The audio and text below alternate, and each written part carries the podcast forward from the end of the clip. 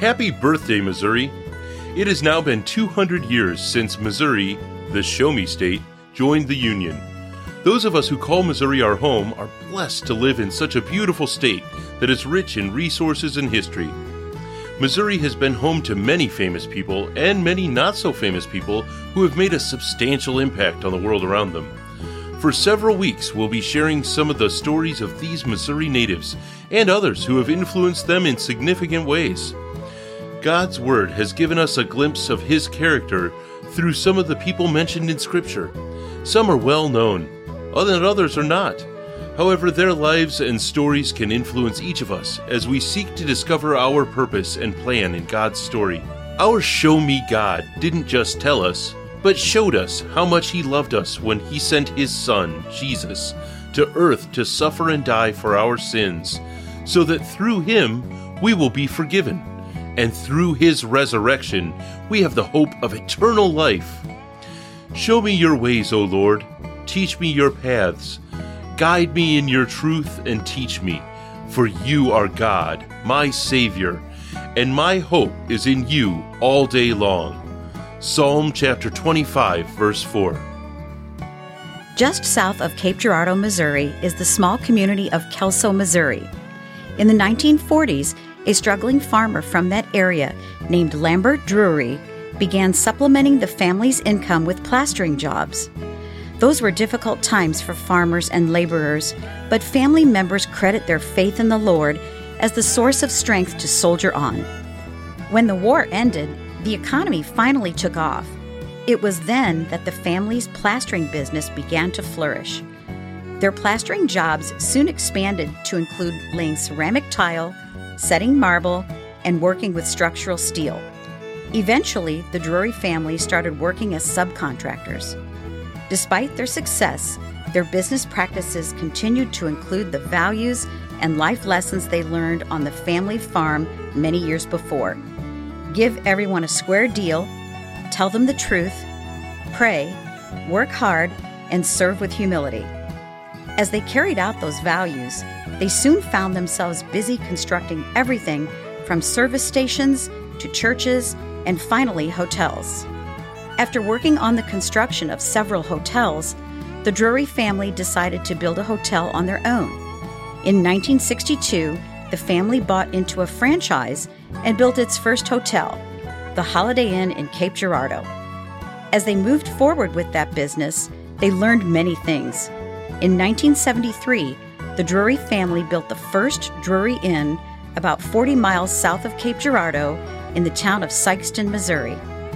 By the 1980s, Drury Inns were being built in a variety of locations in the Midwest. Today, the company has continued to expand to update their existing structures and build more hotels.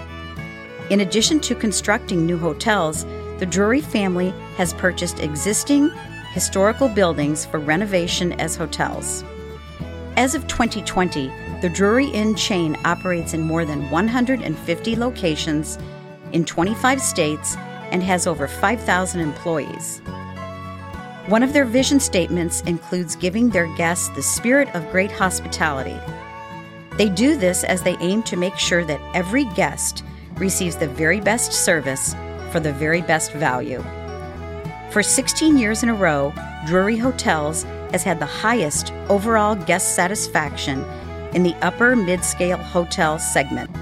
Despite the pandemic, guests continue to experience the quality and consistency they rely on from Drury hotels. If you would bow your heads with me in prayer. Heavenly Father, out of your love for us, you sent your Son even while we were still sinners, and he died for us. We thank you for grace upon grace that you have poured into our lives as you have made us your own as you made us a part of your family, as you opened your home for an eternity for us. Help us to welcome others and to receive others that you send us in your name. Help us not only to open our hearts, but open our doors so that they might know you and live a life in relationship with you. We ask and we pray it in Jesus' name. And all God's people said, Amen. Grace, mercy, and peace to you from God our Father and from our Lord and our Savior Jesus Christ. Amen. I love stories like that of the Drury family as they recognized their gifts and abilities in the midst of a, a, difficult time and they rose to the challenge. Their family faced the hardships and the Lord blessed them. I love stories where because of their hard work, hard work of plastering walls that they made ends meet. They had the courage to try something new and different, to reach out in different ways to people that needed their help. And they went from not only the plastering business to other types of construction, but their values were always the same. I love the values. I don't know if you caught that. They said, we want to give everyone a square deal, tell the truth, pray, work hard, and serve with humility. It led them not only to build their first hotel, but because also of their gifts of hospitality. As they put those gifts into practice, it changed their family forever. When you think of the word hospitality, what do you think of? Do you think of hotels and motels and cruise lines, big business? Do you think of someone that had you into their home and shared their home and their family and their love with you? Do you think of someone that you would like to have in your home where you can share your love and your hospitality with them? However, you think of hospitality, today we are given two different stories of hospitality in our scripture lessons for today. The first lesson is a woman that we find who has that spirit of great hospitality. Her name is Lydia. She's only mentioned twice in the Bible, both in Acts chapter 16. One in the middle of the chapter, one at the end. But her gift of hospitality is a gift from God. It is a gift that God Himself not only has given to her, but God gives this gift to people today as they show hospitality and love to others. And we find out, in fact, that it's the same kind of hospitality that God has, been, has shown to each one of us. Hospitality that welcomes us when we were still His enemy.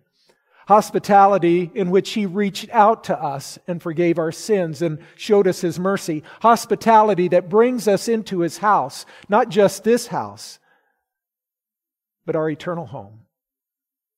And so the theme for today's message is Show me hospitality, meet Lydia. Show me hospitality, meet Lydia.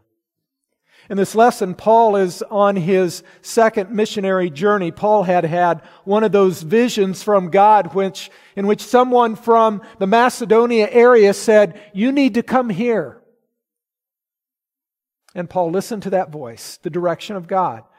It was the northern part of Greece. It was the area of Macedonia. And so Paul and his companions end up going to this city of Philippi, a Roman colony, a leading city in that district. And he stayed there for several days.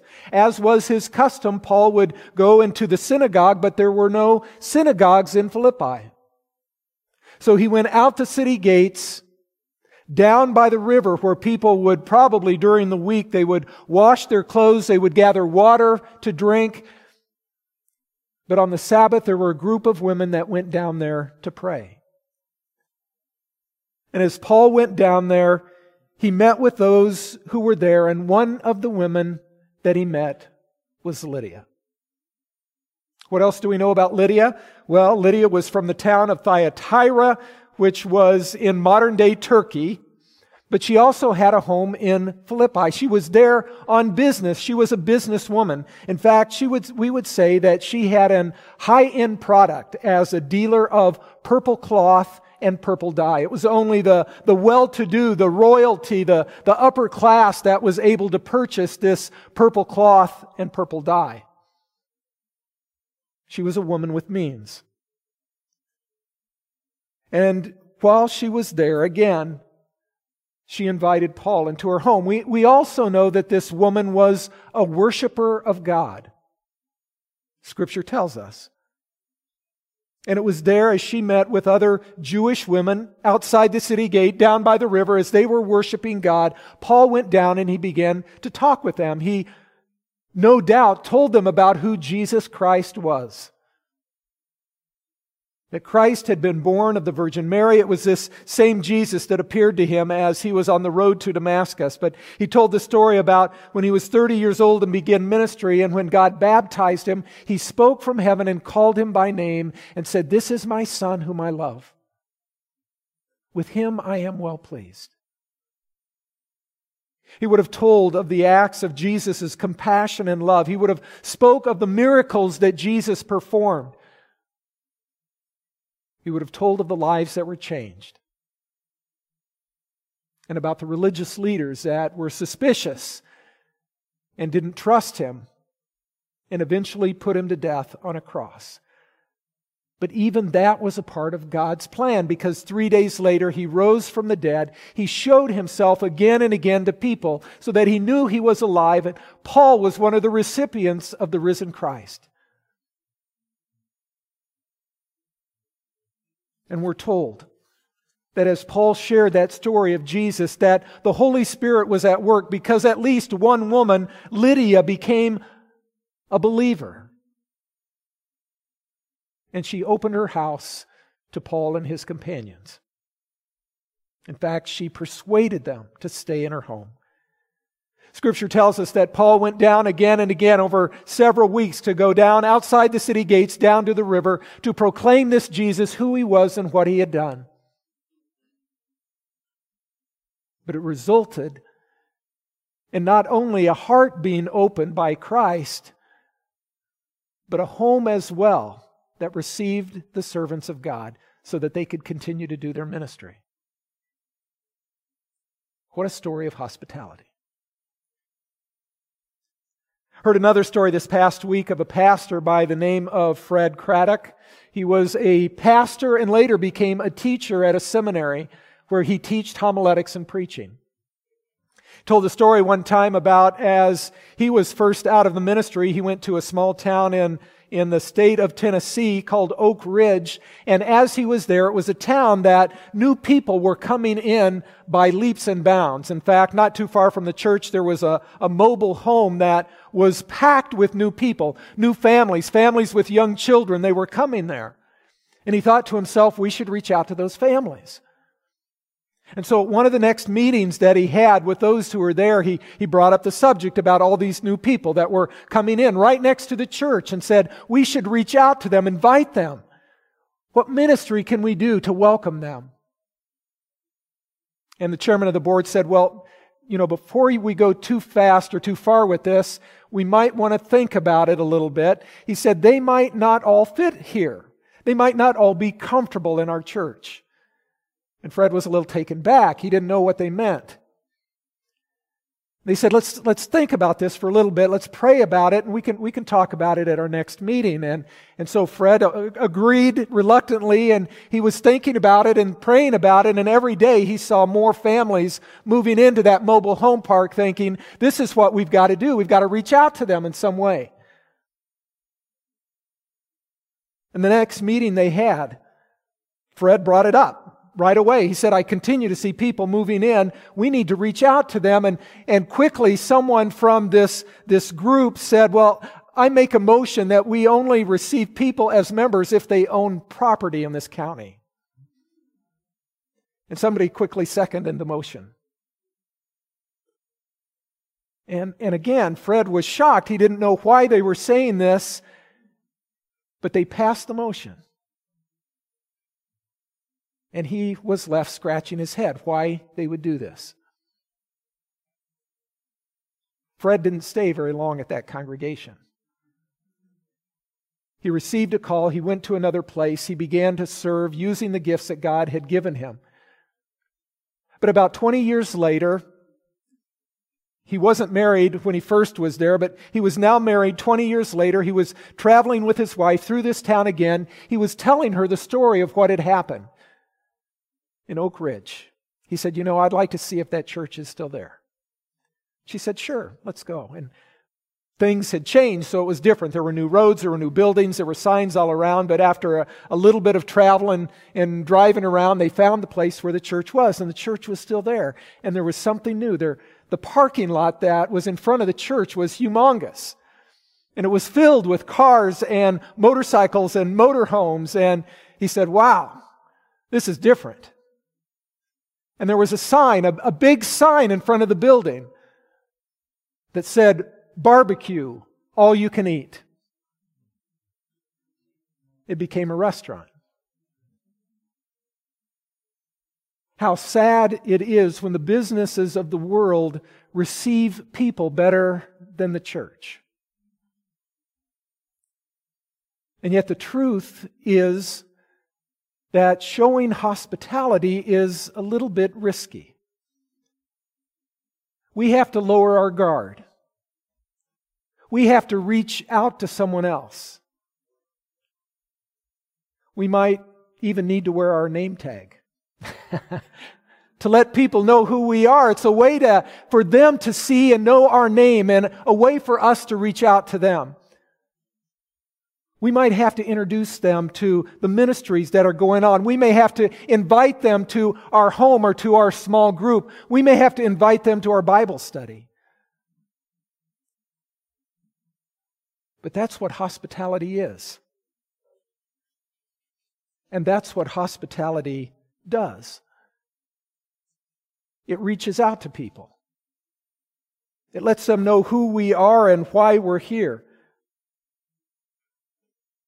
There's another story of hospitality in our gospel lesson for today. It's, a, it's the story of when Jesus called Matthew to follow him. Matthew was a tax collector. He was there collecting taxes when Jesus came up to him one day and he simply said, Follow me. Follow me. And Matthew left everything behind and he began to follow Jesus. And he invited Jesus to come to his home and he also invited his friends to come there.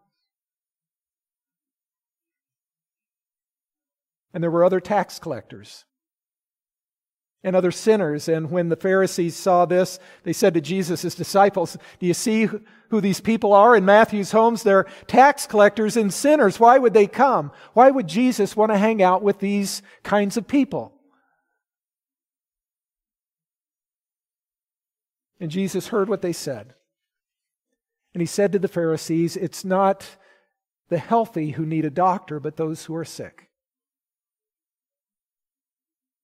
And he went on to say, He said, You need to learn what it means when God said, I desire mercy and not sacrifice. This reminds me that the word hospitality and hospital come from the same Latin word. And so does the word hospice. It's where we get our word hospice, which means to receive a visitor, to receive another and care for them. That's what hospitals do. That's what people with hospitality do. That's what God's people do. If you're wondering about ways in which you can show hospitality, there are a myriad of ways here at King of Kings. We're going to start up our greeters program again. And if you would like to be a greeter, to hold the door open and to welcome people as they come to church, right on the back of your connection card, I'm willing to be a greeter. If you can say good morning and smile, you can be a greeter. An easy thing to do. If you would like to make meals to give meals to people who might need a meal, we're in need of those people right on the back of the connection card. I'm willing to make a meal. We'll give your name to the person who's in charge of that ministry, and they'll call you the next time a person needs a meal. If you would like to serve in another way, write down how you would like to serve. One of the things that uh, we've had people here at King of Kings do is there have been times when we've had new members come, and even before they came, people said, You know, do you have plans? Let's go out and have lunch. They didn't know these people, and they just invited them and said, We'll treat you to lunch, we'll take you out. What a wonderful ministry of hospitality. People loved to be welcomed, but I would imagine that each one of us loved to be welcomed as well. In fact, that's what God has done for us. He's welcomed us. He said, Come into my home. You are a part of my family. You're not a part of my family just for today, but you're going to always be a part of my family. I'm going to show you grace and mercy and forgiveness every day because you're my people. And you can be with me forever. That is the hospitality that we've received from God. It's a hospitality that we can share with those around us. And in so doing, share the love of Christ. And to that, all God's people can say, Amen. Amen.